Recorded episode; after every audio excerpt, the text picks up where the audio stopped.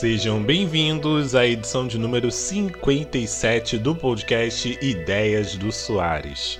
E o tema de hoje é a despedida da L G do mercado de smartphones. Tchau, fica com Deus e de vez em quando um boa noite. Não, não é assim que a sul-coreana L G se despediu do mercado de smartphones oficialmente na semana passada. Mas bem que poderia ser. Abandonando esse jeito TikTok de explicar os assuntos, é importante entender tudo o que envolveu essa conturbada saída da empresa. Primeiro é preciso saber de uma coisa. A empresa já vinha sofrendo prejuízo nos últimos vinte e três trimestres fiscais, o que significa perdas desde dois mil e quatorze.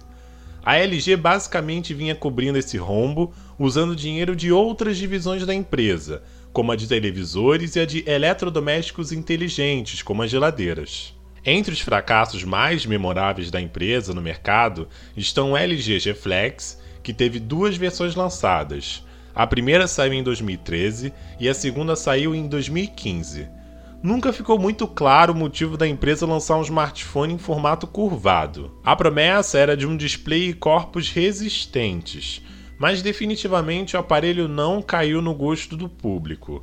Afinal, gastar três mil e trezentos reais em dois mil e quinze para comprar um dispositivo top de linha experimental, era melhor ficar com um modelo tradicional mesmo. Outro projeto mal sucedido foi o L G G cinco, que veio com a proposta modular. Você poderia adicionar uma câmera, por exemplo, melhor, mas todos os acessórios eram muito caros. O L G G cinco vinha com uma proposta um pouco parecida do Project Ara, do Google, que era um smartphone em que você poderia personalizar todas as partes dele. Mas, assim como o Project Ara nunca saiu do papel, o L G G cinco fracassou. Mas não só de fracassos viveu a divisão. A parceria com a Google na linha Nexus foi um dos grandes acertos da empresa, e era muito elogiada pelos usuários que tiveram a chance de usar um aparelho da linha. Além de atrapalhadas internas e de uma empresa que não tinha uma identidade no mercado de smartphones, a chegada das chinesas jogou a última pá de cal. Xiaomi, Huawei, Vivo, Oppo invadiram o mercado ocidental de aparelhos e jogaram para escanteio qualquer empresa que não tinha uma base muito forte no mercado. Trazendo preços competitivos e atingindo vários tipos de consumidores, as empresas chinesas chegaram para oferecer tudo aquilo que a L G oferecia, só que melhor e por um preço menor. Segundo a empresa, o foco agora é no ramo em que ela vem colhendo muitos frutos, que é a divisão de Smart Home, que são os produtos inteligentes para a casa conectada.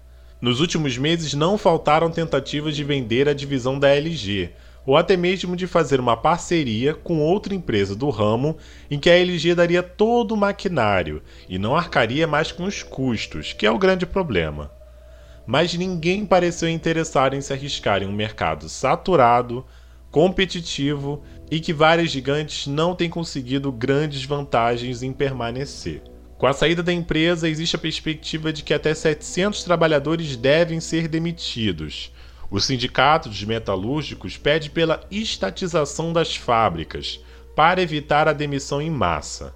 No entanto, não existe nenhum movimento, nem do governo de São Paulo ou da União, para que isso aconteça. A L G se junta a outras empresas como Sony, Microsoft, Facebook e BlackBerry, que já tentaram ou tiveram presença relevante no mercado de smartphones, mas falharam. Vale lembrar que em dois mil e treze, a L G era uma das três maiores fabricantes de smartphones do mundo. Com a alta competitividade no mercado, resta fazer a pergunta: quem será a próxima empresa a entrar no paredão e ser eliminada?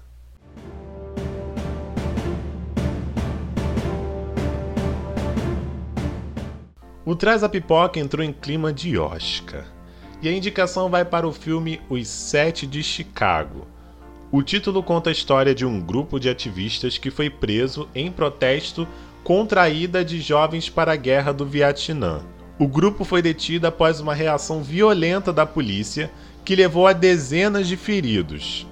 O julgamento do grupo foi um dos mais longos da história dos Estados Unidos. Sem sombra de dúvidas, esse é um dos melhores filmes que eu já vi na minha vida.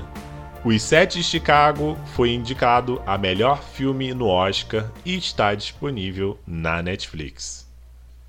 Então é isso, pessoal. Essa foi mais uma edição do podcast Ideias do Soares. Essa edição deveria ter saído na semana passada, mas só agora eu consegui liberar. Continuem acompanhando as próximas edições do podcast que vão continuar saindo. E até a próxima!